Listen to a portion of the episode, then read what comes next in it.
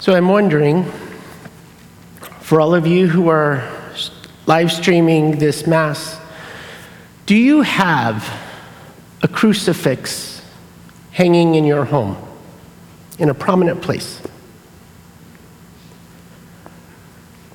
I ask that question because often when I visit people's homes, I will look for it. I look for the cross. Partly, I look for the cross because growing up in my household, we always had a cross in every room. But as I visit some people's homes, I have found that sometimes it's not there. And I'm not making a judgment of any type, it's just, I've even asked the questions of people who have been close to me, friends. I've asked, Where's your crucifix? And sometimes I've been told, and people will let me know that, well, we're going for a certain look and decor in this room, and we've never been able to find one to go with the, decor- with the decorations. And it's to that that I believe that this story today should speak very power, powerfully for us because the crucifix is not a decoration, it's a memory. And it's to be in our homes. And this story this year is meant to be told in your homes to remind us that that's just not Christ's story, that is our story.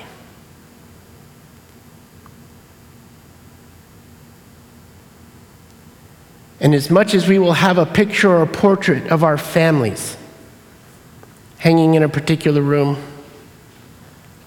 this story needs to speak to that family and to anyone who enters that family's home. This is our story. And I've been reflecting a lot as we've been approaching this Holy Week that I believe that this Holy Week is going to be experienced in a much more powerful way than maybe ever before. And the very fact that all of you are engaged in this, pa- this, this passion narrative today in your homes, it should speak, and I, I imagine it, it will speak very differently to you than it would if we were all here together. Because all here together, we, we're used to that. This year, this is different. And even yesterday, as I sat and made myself available for confessions, I was reading through a homily by Cardinal Ratzinger when he was preaching to an ordination to a monk. He had words that, that just highlighted something that I've heard for many years through theology studies, through homilies. I've heard these words said so many times, but without understanding. But today, because of our separation, they take on new meaning.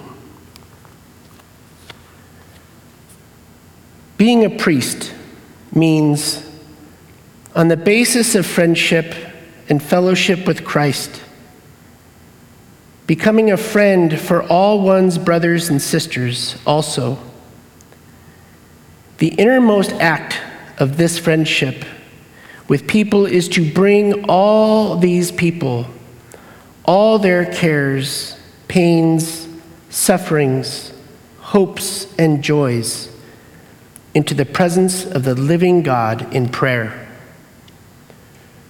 The priest should, so to speak, gather up all the unresolved matters hidden in everyday activities, all the things that oppress and threaten people in the events of this world, and carry them upward so that they address the living God and make their way into his eye, his ear in his heart.